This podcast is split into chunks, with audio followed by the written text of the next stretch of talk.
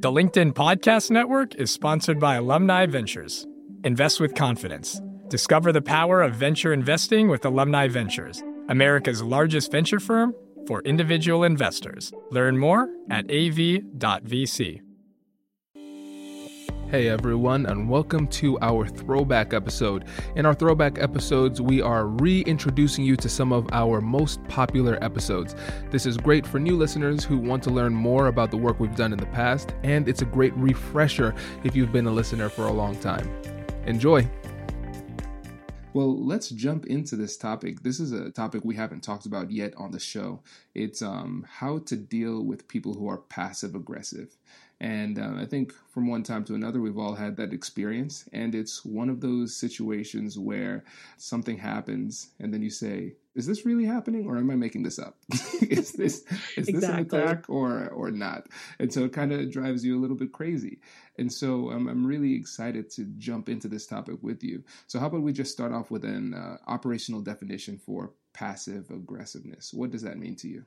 Well, to me, it means that you're keeping your needs and your wants a secret in some way, and you're holding them back. That's like on the internal. The external, you're acting in a way that makes you appear innocent or like, oh, there's nothing wrong, or even crossing over into being a bit of a martyr, like, oh, I will do this for you because I love you, kind of falling on your sword. So the passive part is like, I'm keeping whatever it is that's really important to me to myself. The aggressive part is when you're acting out in some way that is actively concealing and almost sometimes even sabotaging what it is that the other person is, whatever it is that you are wanting to subvert from another person. I can give you an example, and this is just kind of a generic one, but let's say that you're worried about your partner and you feel like your partner is drinking too much, for instance.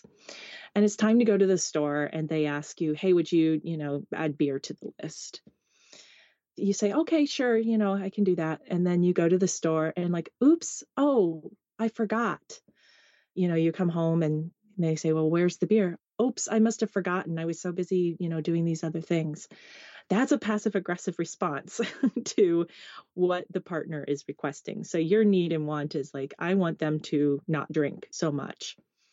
And when they ask for what they want, I say, oh, sure, because I don't want to confront them on it. But then, oops, I forget to do what they're asking me, kind of sabotaging their interests, their wants. And I don't have to so I win in that, okay, they don't have beer, but I also haven't addressed the situation. That's a brilliant example, really brilliant example. So in that person's mind, what is behind that strategy? Why have they adopted this approach? I chose kind of an emotionally charged example because think about, anytime you have to confront someone about behavior, they're telling them something that they may or may not be ready to hear, like, I think you have a problem. They're making up a lot of stories about, okay, what would it be like if I were to confront this person about what I'm perceiving as a problem? What if they don't see it as a problem? What if they get mad at me? What if they get upset? What if they leave me? I mean, you can go through a whole spectrum of responses from, oh, they'll just get a little grumpy and say, well, I'll go get it myself, to I can't live with this. I'm out of here. So as the person who is deciding to be, either intentionally or not intentionally passive aggressive, it's primarily because you want to avoid what you are assuming is going to be a huge blow up and something that will ultimately compromise the entire relationship potentially. I love this example and the description you gave here too, because essentially that is exactly what they're doing. They're avoiding the difficult conversation. Mm-hmm. And what this show and your show is all about is how to actually engage in these difficult conversations. What I found is that a lot of times people have a conflict management strategy or negotiation strategy that is based 100% on hope. Like, well, oh, yes. I hope this just changes. Right. Like if I keep forgetting, he'll forget or she'll forget that they ask for it. Eventually it'll just go away, kind of the animal that will stick its head under the couch and think, if I can't see you, you can't see me. Mm-hmm. And it's kind of the equivalent of that, like just sort of sticking your head under the covers and thinking, okay, if I just stay underground a while, it'll go away. And It never does. And what we're seeing here is that it's an evolutionary fear response. We have the fight, flight, and freeze. So fight is engaging in a kind of inappropriate, aggressive manner. This is closer to the freeze or flee. You're running away from the conflict or just freezing in the face of it, but with a little bit of fight underneath it. But you're doing it in a way where you could create a little bit of plausible deniability so you could avoid the conflict if it really does come, if they call you on it. Yeah, thank you for that phrase, plausible deniability.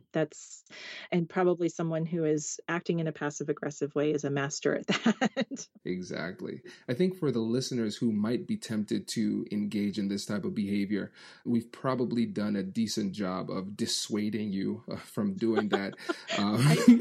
I hope so. So I want to focus the majority of our attention for the rest of the conversation on how we can deal with somebody who is being passive-aggressive. What do you think we can do to address those issues? I think first is, one thing that I appreciate, thank you again for mentioning How Can I Say This, the podcast. One of the guests that I interviewed early on is named Cindy Noble, and she is a conflict coach. And one of the listener questions that came up was around passive aggressiveness. And her first piece of advice was to drop the label of passive aggressive.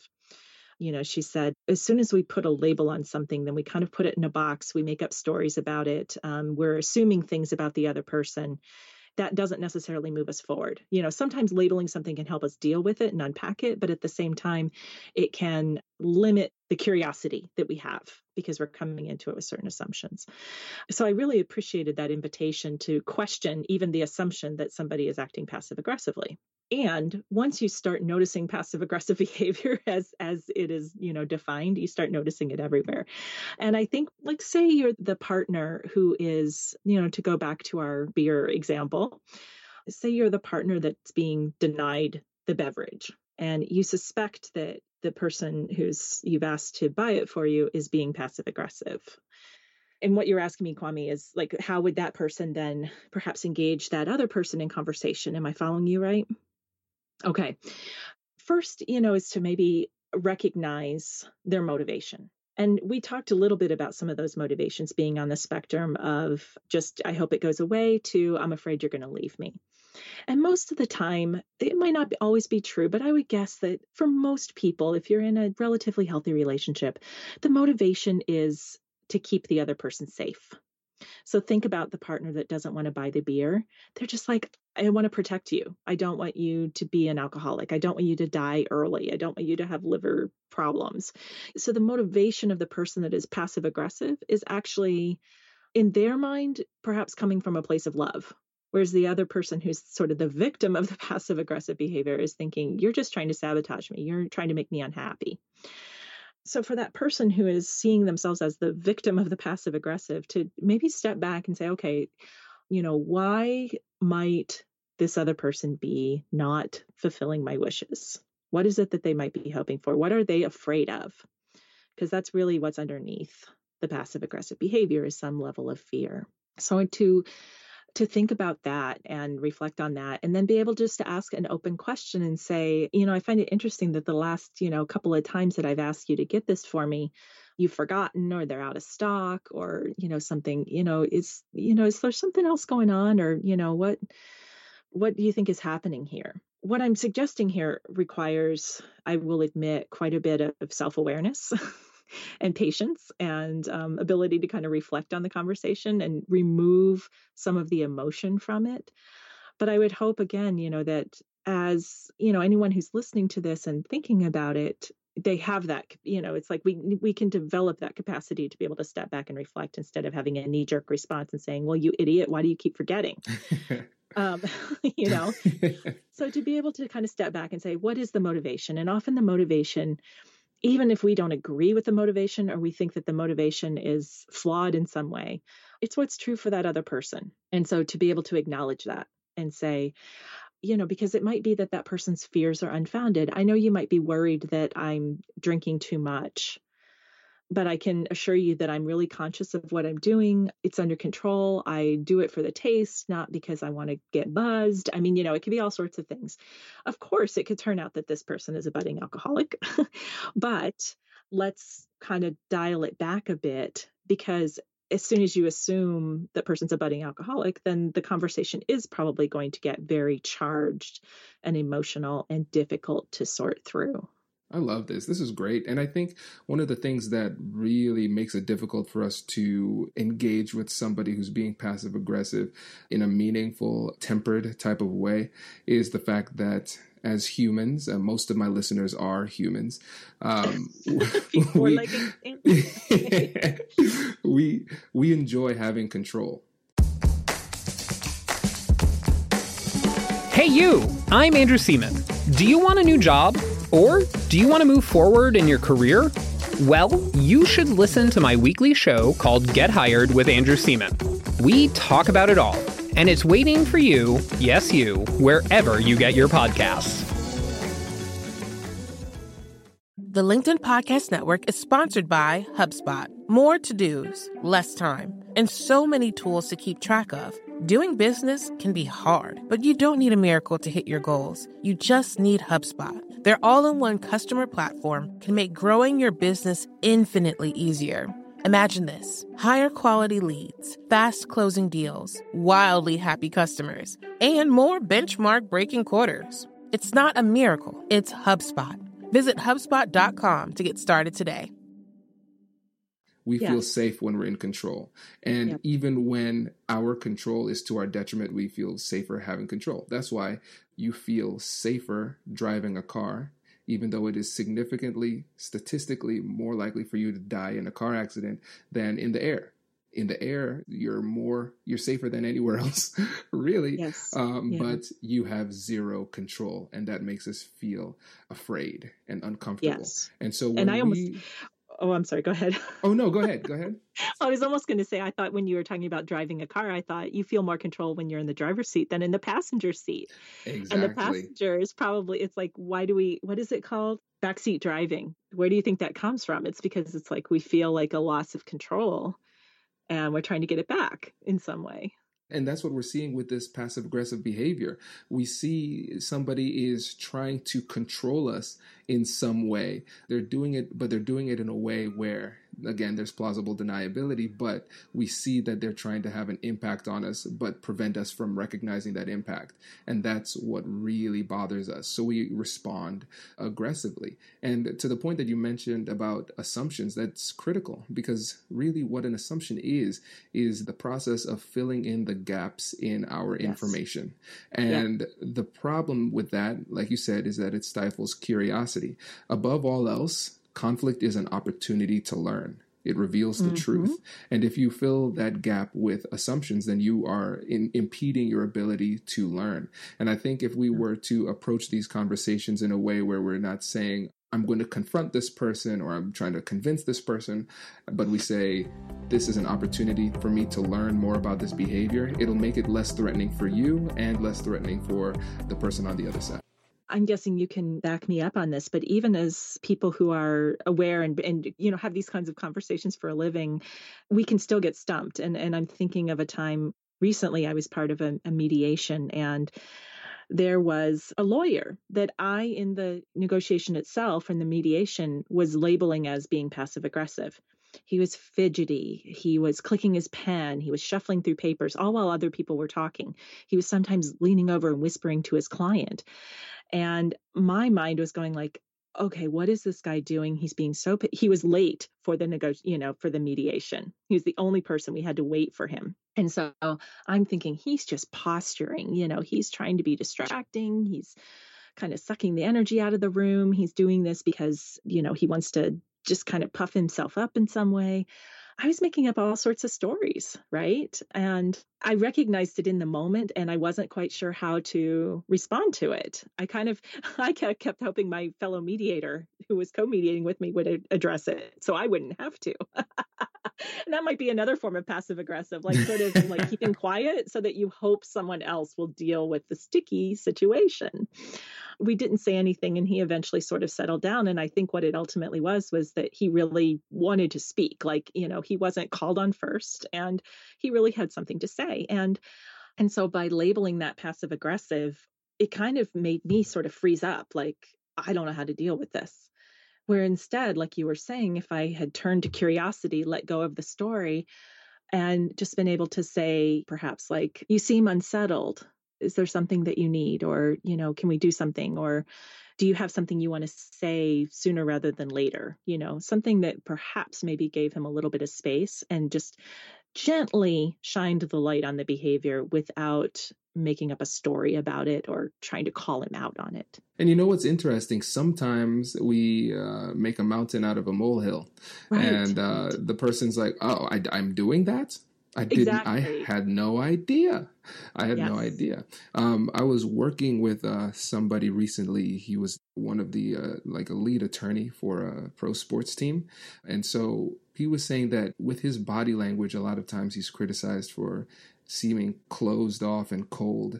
But what's interesting is that with the way he was raised, with his religious upbringing, crossing your arms, folding your arms was a sign of reverence. Oh. And so from a young age, he always did that. And so now as an adult in professional settings, people think that he's closed off or judging what they're saying because his arms are always folded. He's like, I don't know that I'm doing this. This is just what my arms do. Yeah. But by actually saying, hey, Joe, is everything okay? Yeah, everything's fine. Why? Well, your arms are crossed and your eyebrows are down. It's like, I had no idea. That's how I think.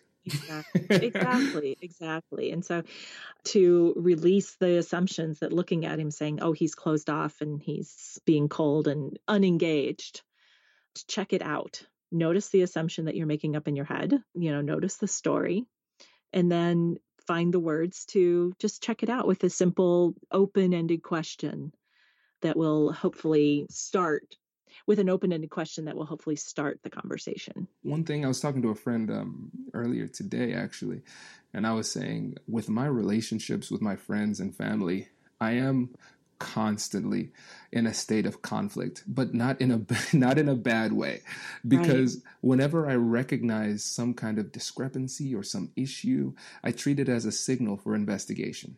And when I approach it in a way that's compassionate with curiosity, it's funny, I'm blending my term. I should just say compassionate curiosity. I made that up. Just use it. Yep. Yes, just use it. Yeah. So with compassionate curiosity, they are really receptive. And not only are they receptive, but they're appreciative because they recognize that I'm doing it because I do care. And that's how it is in a social type of setting, but also in a business setting. If you're willing to point out to somebody, hey, I'm noticing some behavior here. I'm noticing X, Y, Z. What's going on? Is everything okay?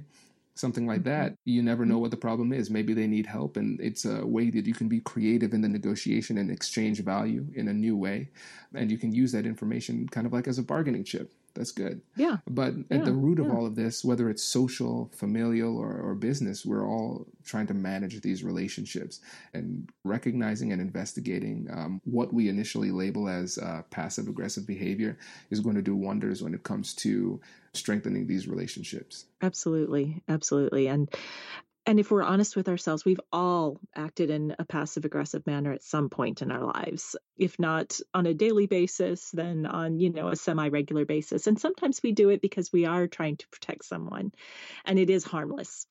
But most of the time, it's simply kind of a front, you know, a response to avoiding a difficult situation. And in that case, it helps to think also, like, if I were the one on the receiving end of the feedback about whatever it is that somebody doesn't want to tell me, how would I want to hear it? What would I want them to say? How would I want them to approach it? And think about that for yourself. I mean, it kind of goes back to the golden rule of treating others how you want to be treated and tapping into any empathy that you might have for their, you know, allowing that to bring forth some empathy as you talk with them.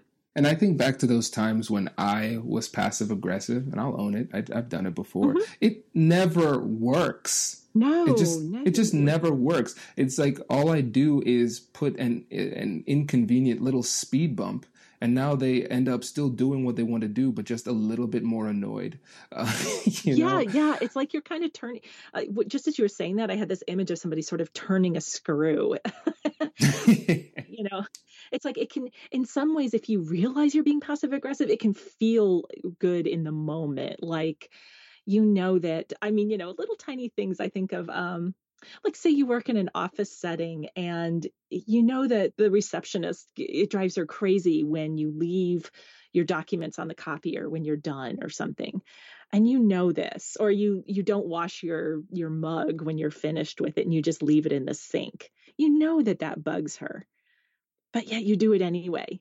And you sort of take this little silent pleasure that she's going to come to the sink and be like, oh, here we go again. You know, can't they learn, of really like annoying somebody? That's sort of another level of passive aggressiveness that is not necessarily about, protecting someone.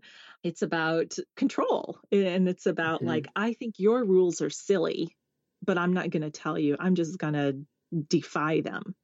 Mm-hmm. And that doesn't work either. I mean, just as I'm describing it, we're thinking, what is this, kindergarten? But yet adults act like that all the time. It's true. And what's funny is that it's psychologically, the harder you have to work for something, the more you appreciate it and enjoy it. And so what it is that in your mind, you have to justify the effort. Well, I worked really hard for this. I must really like it. And so when we put these little impediments in front of people, you're making them work harder for what it is that they want. And then they get it anyway because it's ineffective.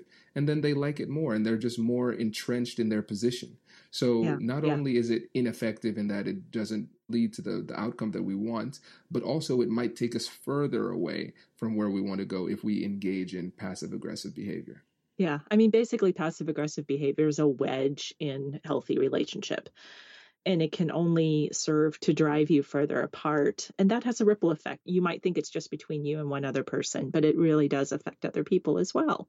And it affects you, even if you feel like this moment of guilty pleasure because you've, stuck it to the man or whatever, that comes back to you and it becomes part of who you are. And I'm sort of speaking in a slightly woo-woo energetic way, but I make no apologies for that. It's like how we choose to treat other people. It becomes part of our DNA. And ultimately we will start to think that behavior is okay with other relationships. And then we'll stop even noticing it and we won't have the ability to check out our assumptions, to be curious and to engage the other person. And, it's like you said, you'll start to do it. Essentially, you'll start to do it more. You're creating a bad habit.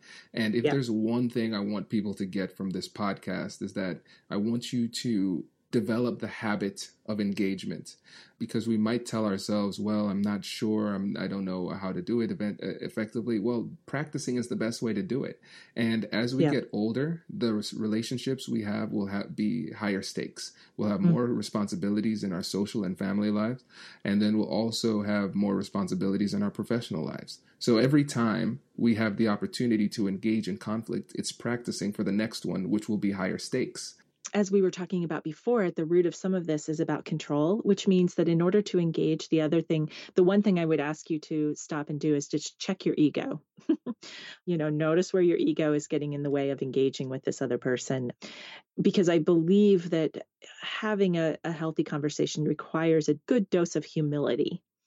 There's a possibility that your story, your assumption is wrong. It's possible that even your position is wrong compared to the other person. And so being able to have some level of humility and checking your ego at the door is going to go a long way to being able to have that engagement that we're talking about. Congratulations, you've just joined an elite club. By listening to a full episode, you're now officially on the Negotiate Anything team. So welcome aboard. What most team members do is they subscribe to the podcast because that allows them to automatically get the latest episodes of the show. The best things in life lie on the other side of difficult conversations. Keep learning, keep practicing, and keep getting better. Your relationships will improve, your career will soar, and you'll have the confidence you need to get the most out of these crucial conversations. Again, thank you for joining the team. We're excited to have you, and I will see you in the next episode. I'll catch you later.